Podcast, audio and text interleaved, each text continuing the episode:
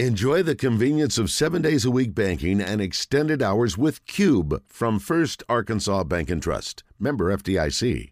Now to Trey Biddy, brought to you by Asher Wrecker Service, 501 562 2293. Family owned and operated since 1980. Asher Wrecker, dependable towing and vehicle recovery service. Ask for Asher. Good afternoon, Trey. Hey, guys. Uh, Rick, you have a question about Yeah, Dan Trey. Enos. We had a caller earlier that said um, he felt like when Briles was here, whoever the backup quarterback was never ready to play. That was his. That was his uh, summation, and he wonders about Dan Enos's ability to develop quarterbacks, and can he have more than one quarterback ready to play if one of them goes down? I feel like he had KJ Jefferson pretty well ready to play against Played Missouri. against Missouri, right? Yeah, Yeah. I, I'm not. I, I'm not. Yeah, I, there's. I'm not here to argue that, but I guess the question is that, that was our caller's question. So, yeah, I think I think with I think that was more of a Malik Hornsby problem Yes. than a definitely. than a Kendall Briles problem. But Okay. uh, yes, he has a pretty solid track record of you know sending quarterbacks to the NFL, going back to his days at Michigan State when uh, he coached Drew Stanton. Um, I think he didn't coach Nick Foles; he was running backs coach. But like when you look at the guys that came out of Michigan State, it's it's pretty impressive group of, of quarterback. Kirk Cousins, Nick Foles. Um, oh, there's one other guy I'm forgetting. He played for New England for a number of years. Um, anyway, but he, you know, he coached Drew Stanton there. Uh, coached Brandon Allen, obviously at Arkansas, helped develop him into an NFL quarterback. Um, coached Tua Tagovailoa, Mac Jones, uh, Jalen Hurts. Um, Taulia Tagovailoa probably end up in the NFL. KJ Jefferson maybe too. So he's he's coached seven NFL quarterbacks in his time um, since his time at Michigan State. So uh, he's got a pretty pretty proven track record developing quarterbacks. Changing gears to a moment, as it turns out, uh, there is plenty of visitors, all for unofficial visits this weekend. But Trey, it looks like at least 70 may be on hand for this weekend. Yeah, it looks like a, a pretty big number. Um, I think maybe in the neighborhood of 55 is what Danny uh, had, had told me anyway. You got guys from, from different classes, obviously, all the way out to the class of 2027 that are coming in to visit. It's unfortunate you don't have a basketball game at home, although I know we're all excited to watch Arkansas uh, play Baylor and Waco. But um, yeah, it's a it's a nice looking group of players coming in. Uh, maybe not quite the level of star power that Arkansas had for the last weekend. Um, there's going to be a mix of also some guys that are potential preferred walk-ons. Now, we did talk yesterday. Uh, Arkansas had in town Kamarian Franklin and Jacoby Hobson, who are both top 100 prospects overall. Um, Franklin is a is a five-star in the 2024 class. Um, and Hobson is inside again, inside the top 100 in the 2025 class. So they had a couple of nice looking midweek visitors too. So this is time to get it done because we've got just a couple of days left and, and it goes dead. So um, it's the now's the time to get them in. And you mentioned the Harris twins. They are not scheduled to visit. Right. And uh, I think we can move on there. out. Yeah. Yeah, can move on. So there you go. Mm-hmm. Um, and just for some clarification, Randy, I don't know, I, I just published this a little bit ago, but I did get, we talked about Cade Fortin yesterday, so I reached out again and got some clarification on that. So he will count against the 2022 class for the spring semester, but in the fall, he will count against the 2023 class. So that would bring Arkansas's scholarship total up to 76 for 2023. So they have nine spots left. That seems to be a moving bullseye, does it not? Uh, just when you Yeah. kind of get a feel for things, then something else changes. Uh, this from our Asher Wrecker Service Company live fan feedback. Robertino says, question for Trey. Trey, why does Arkansas even belong on the same court as Baylor easiest money of all time to be on Baylor under the leadership of John Pelphrey Musselman. Arkansas has not beaten one quality team oh, this year. And that is a fireable offense, in my opinion. All hope is lost for this basketball program. Also, you need to be more positive on your YouTube page. Walk and talks. Smile more. You look mean. I am mean. I'm mean enough that I'm not going to answer any of his questions. Yeah, especially when somebody has an idiotic, you know, Dan- dancing donkey is back. He's just using aliases. Yeah. That's all. Yeah, it's ridiculous. Yeah, I, he's he's a funny troll, but uh, yeah, you know, yeah, hey, I mean the basketball John Pelphrey, season. Hey, did John Pelphrey ever get Arkansas to the Elite Eight? I don't not. think he did. I don't think he did. In fact, I don't think anybody has between Nolan Richardson and Eric Musselman who's done it. It's twice. been a while. Amazing. He's done it. Uh, one twice. thing they're not wrong about, um, aside from me usually looking mean, um, is the basketball season hasn't been what we thought it was going to be. I mean, mm-hmm. obviously they've had Trevon Brazile knocked out, um, Nick Smith, you know, hopefully going to be back in February and but has missed all but six games and really wasn't 100% in the games he came back for. So yeah, it hasn't been um, it hasn't been quite the season that we'd hoped, but again, we've seen Arkansas here before and surge ahead and really, I think, max out what their potential has been uh, by getting to the Elite Eight in each of the last two years. So. Um, I think they're starting to maybe get some pieces together. It's hard to judge anything on LSU because they're pretty terrible, but um, we'll find out a lot about them when they go to Waco that's no question about that. Mm-hmm. I kind of thought, what did he say the line was three and a half? I kind of thought it would be like seven, six and a half or something. So well, maybe he did, he did say it's maybe jumped it up to money. five and a half. Jumped up to five, yeah, yeah. I, I kind of thought that uh, it would be a little bit bigger. So maybe Dancy Donkey's right. Maybe it is easy money on Baylor. Baylor, by the way, one of those Elite Eights, Baylor on its way to the national championship beat Arkansas. Arkansas played them very well, but ended up losing in, in the Elite Eight. I, lo- I love how he, uh, said all this negative stuff and then told me I need to be more upbeat. That's right. Hmm. Be positive, Trey. Be positive, right? Yeah.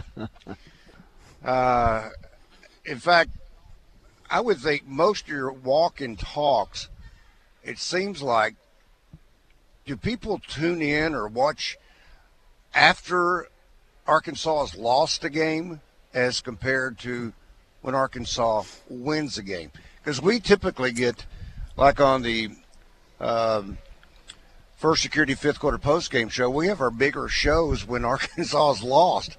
And I guess there's more to complain about. Do you kind of get the no same question. feedback, Trey? there's no question when I if I during the course of a game if I make a tweet that's negative, it gets retweeted way more than if I make a tweet that's positive. so uh, I don't know if you guys saw the uh, the movie Spirited, uh, the Will Ferrell movie came out on I think Apple TV.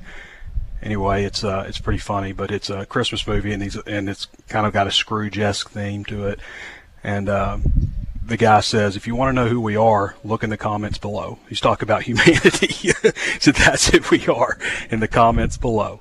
Um, I don't necessarily 100% agree with that, but there are people that, uh, I don't know, seem to thrive on the negative. But um, as far as my walk and talks, I would say they definitely get more action when they're losing. And I think a reason for that is I kind of want, I want those to be like, you know, you and me are walking to the car after the game, talking about the game, mm-hmm. you know, except for I'm the only one talking. It's just a conversation really. And it's, people always say I've like missed this or I didn't talk about that, but it's just, it's not rehearsed. It's just, you know, I do the studio show, that's rehearsed. This is just like an off the cuff reaction. So I think people view it in some way as a bit of therapy or just some relief that maybe somebody else feels like they feel. So yeah, I'd say maybe the negative ones get a little bit more views. It's kind of. Uh, I would much rather do positive ones, though.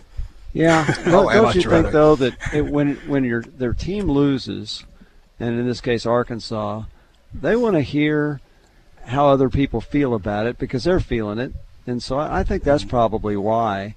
Whereas if you win, hey, you're happy, that's great. turn it off. Let's go on to what's next. I, I think. Yeah. I think people want somebody to mourn with them, don't you think? Yeah, uh, the last thing they want is for me to give a bunch of excuses as to why they right. why they're not better. you know, right. that's that's the last thing anybody wants when they're. You know, football is a it's a very passionate. Basketball is too. Um, you know, baseball tends to be a little bit more laid back, I think, but uh, football is. Uh, I mean, it's every play you feel like you could live or die on it, and uh, it's a very emotional game. It's one of the things I love about it.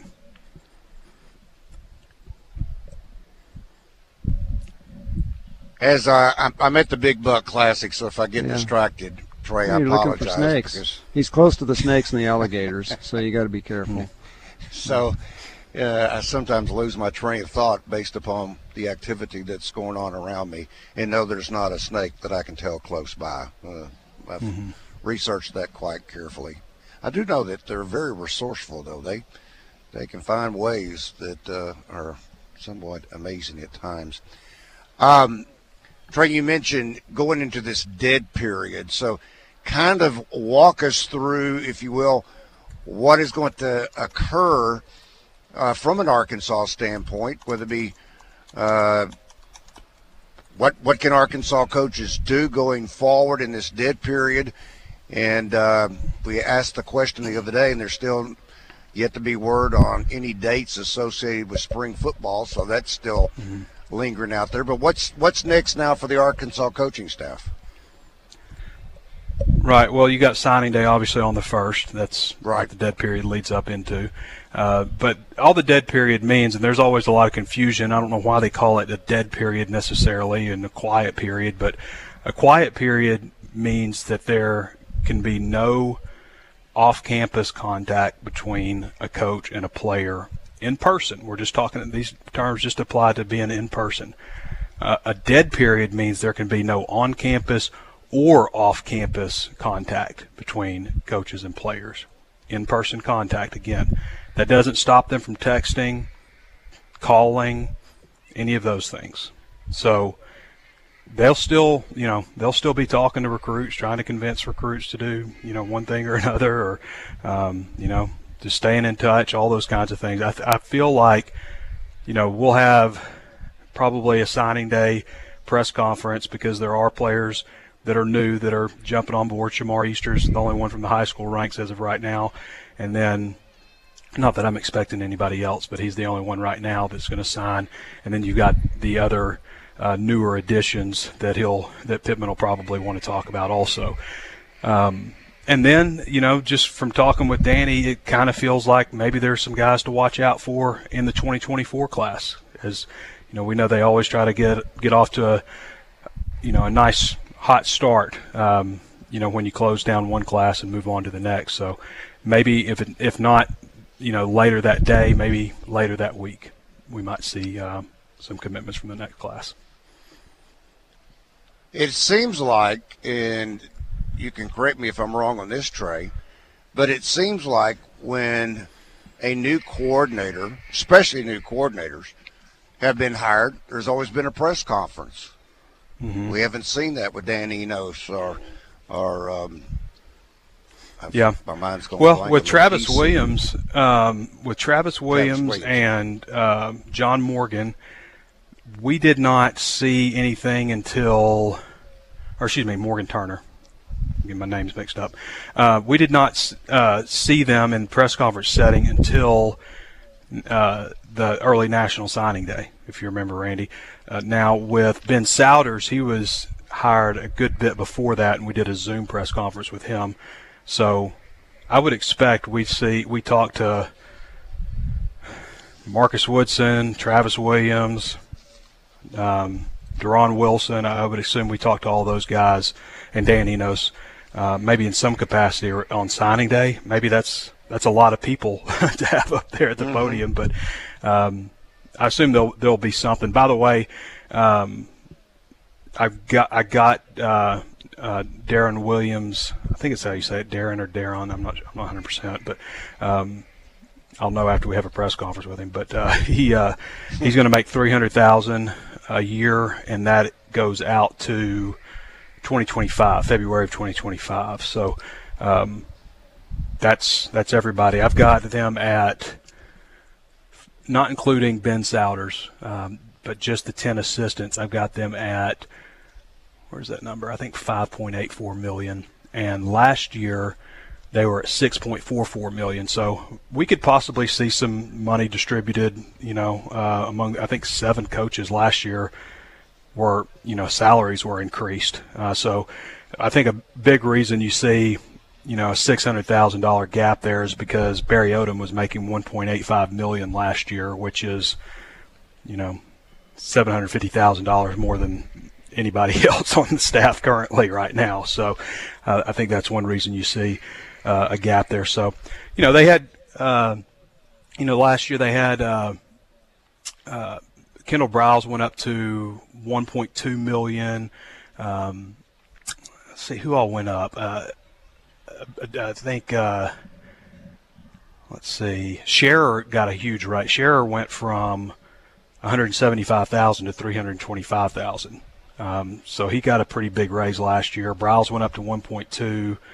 Uh, Dow Loggins went from 300,000 to 400,000. That was in his contract already. That wasn't like a raise. Kenny Guiton got bumped 40,000 to 340. Jimmy Smith got bumped to 360. Uh, Scott Fountain, I think, got bumped from 475 to 515. I think was the number. So, and, and this all came out, you know, in early March. So uh, I think there's a possibility we could see some other guys get raises. It's hard for me to say anybody making three hundred sixty thousand dollars deserves a raise, but hmm. relative to other coaches out there, uh, it does seem like Jimmy Smith might be in line to to get a bit of a bump. I agree. He's done a great job with the running backs. Um, outside of special teams, is the kind of going rate anymore, Trey, for a whether it be offensive or defensive coordinator kind of now the benchmark is a million bucks a year? Feels like it. In the SEC, it feels like it. Yeah. Mm-hmm. I mean, it seems like that's kind of the minimum.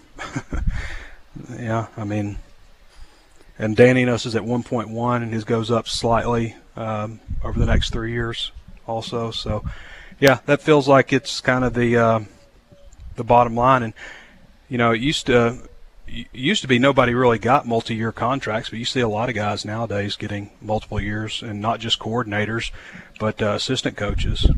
You know, Wilson just got a he, his years for two years, or his deals for two years. So, um, much more common now to get multi-year contracts. Speaking of Travis Williams, he came from Central Florida, which is the group of five. Soon will be uh, Power Five when they make the move to the Big Twelve. Will it be uh, Power Five, or will we just be Power Four? wow, what a prediction that is, huh?